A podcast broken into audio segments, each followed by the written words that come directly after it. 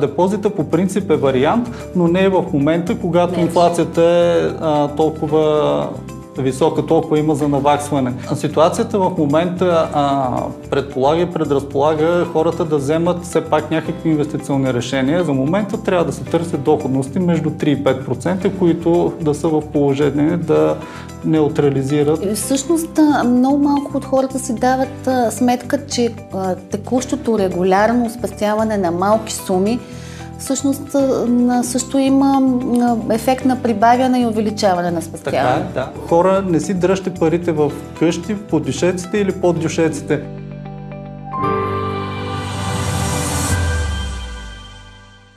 Здравейте, казвам се Десислава Николова и съм финансов анализатор в портала Моите пари. Темата днес, а, темата днес е инфлация и при мен е колегата Иван Стойков – мой а, дългогодишен колега, старши финансов анализатор. С него ще коментираме темата за инфлацията, тъй като тя стана доста популярна през последните няколко дни. И както знаем, инфлацията е враг номер едно на нашите спастявания.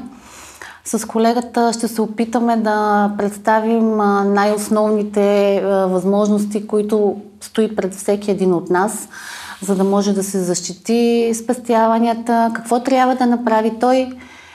Здравей, Иване! Здравей, Деси!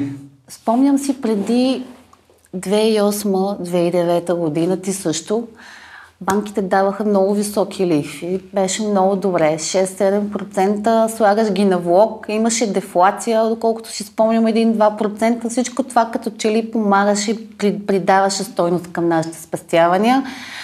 Сега в момента обаче излиза статистика близо 4% инфлация годишна От в края така, е, на, на януари.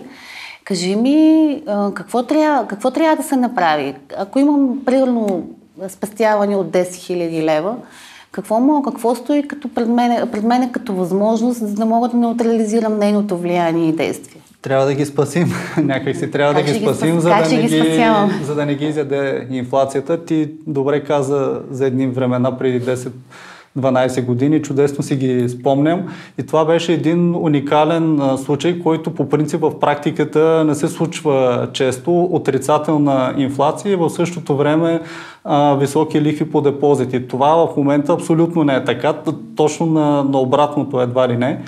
Та, като заговорихме за депозити, а, как да си спасим парите? Един от начините по принцип а, е примерно да ги сложим на депозит в банка.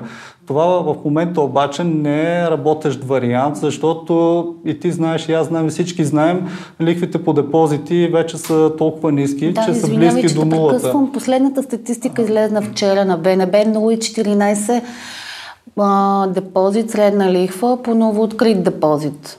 Така е, да. Дори, дори 0,4 да е, това пак дори не, пак няма една да десета покрива инфлацията. инфлацията. Така че а, депозита по принцип е вариант, но не е в момента, когато не. инфлацията е а, толкова висока, толкова има за наваксване.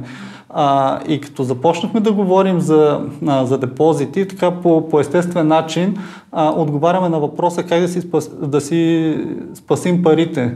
Тоест трябва да направим нещо обратно на, на инфлацията като ефект. Добре, да, да инвестираме. Добре, да, точно така. В момента, в който лихвите по депозити бяха високи, това някакси беше успокоително. Влагаш ги там и очакваш регулярен доход. Тоест, като че ли убиваше по някакъв начин инвестиционната активност на населението. И те е. нямаха стимула да предприемат някакви такива инвестиционни начинания, докато в момента виждаме, че ситуацията не е такава. Ситуацията в момента а, предполага и предразполага хората да вземат все пак някакви инвестиционни решения, защото а, казахме, че, че депозита, който е традиционен известен, няма да свърши работа за справяне с инфлацията. Трябва да се намерят а, други варианти, други инструменти с по-висока доходност. Какви са другите варианти? Нека да започнем от популярните варианти, освен депозита, доста известен вариант, доста практикуван е покупката на недвижим имот.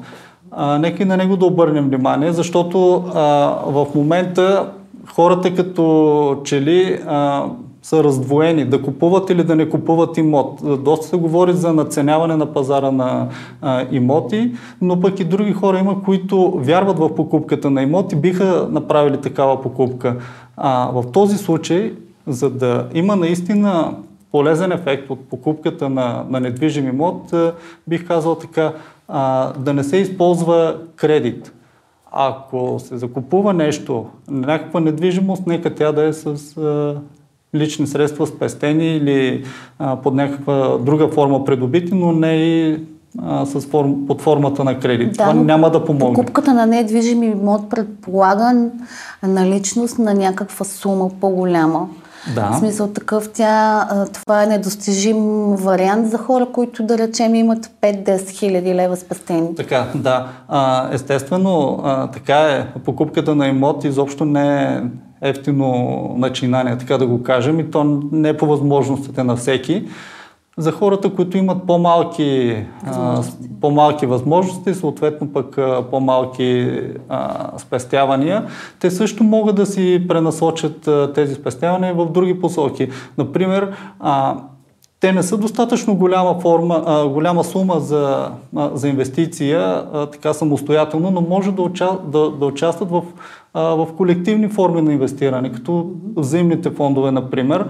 А, там вече трябва да се подбере подходящия риск за съответния а, човек и да, да се търси такава форма на, на инвестиране, преследване на такава доходност, която е а, близка а, и още по-добре, по-висока от а, темпа на инфлацията. Към момента трябва да се търсят доходности между 3 и 5%, които да са в положение да неутрализират Тоест, влиянието на инфлацията. неутрализира инфлацията и остава, поне добавя това, 1-2% това, да, към да, поне това. Колкото и да са малки а, спестяванията, нали, някой може да реши, че това а, не е необходимо да го съм прави. забелязала, че битува едно такова схващане, че когато се чуе думата инвестиция, човек автоматично и поне масовия потребител ам, прави една такава асоциация, че трябва да разполага с много голяма сума пари, която да вложи някъде. И всъщност много малко от хората си дават сметка, че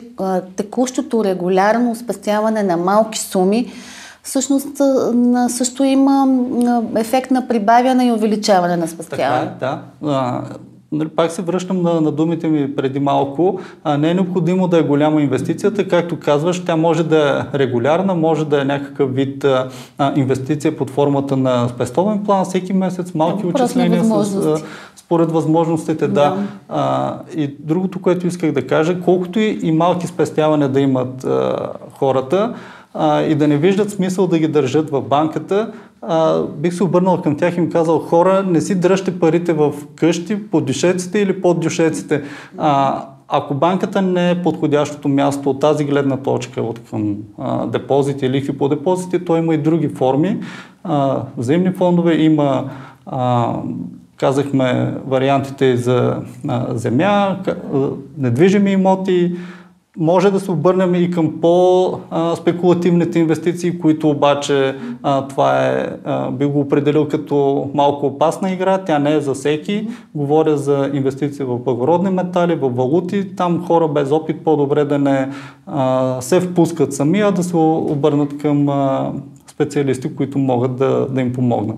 Ами аз така, доколкото имам наблюдения, хората са доста консервативни по отношение на спастяване инвестиции и винаги, когато им се предлага, предлага някаква альтернативна възможност да а, получат някаква допълнителна доходност, било то чрез взаимен фонд или нещо друго, те първото, което питате гарантирани ли им са спестяванията и какъв размер. Просто защото те са свикнали да влагат парите в банка и някой да ги гарантира тези спестявания. Така, е, да. В момента, в който разберат, че парите не са гарантирани, те даже могат да загубят, не само да а, да спечелят под формата на някаква годишна доходност, се отказват. Забелязал ли си го? Забелязал съм го, да. Това а, за гарантирането на, на инвестицията а, си е сериозен а, възпиращ а, фактор. Но за жалост няма такава гаранция, каквато има при банковите депозити. Излезна едно много интересно поручване. 2 милиарда лева ам, губят българите от инфлация, заради това, че държат спестяванията си на депозит. Ето за, за, това, за това говорим. За това говорим, че от една страна хората са, освен че са консервативни, ми дори са свръхконсервативни. Те предпочитат да си оставят парите в банка, дори при толкова ниска лихва, дори инфлацията много пъти, многократно да, да изяжда, да унищожава тази доходност. И въпреки това не предприемат никакви други стъпки в тази, посока, за която сега говорим, за някакъв вид инвестиция. Както се вижда, консервативността на, на, на българите в крайна сметка води до тези въпросни 2 милиарда загуба, която се реализира годишно. Искам да обобщя в този епизод. А, инфлацията изисква предприемане на мерки. Моят съвет и съветът на колегата към вас е да не държите всички спестявания под формата на депозит. Доверието в банковата система е нещо чудесно но а, в крайна сметка нашите съвети към вас имат за цел да минимизират вашите загуби и ще се борим да неутрализираме инфлацията. Ако нашето предаване ви допадна, харесайте ни, последвайте ни, споделете ни, абонирайте се, коментирайте, препоръчайте ни, удумайте ни. Ако нещо много ви вълнува, пишете ни. Ще се видим следващата седмица.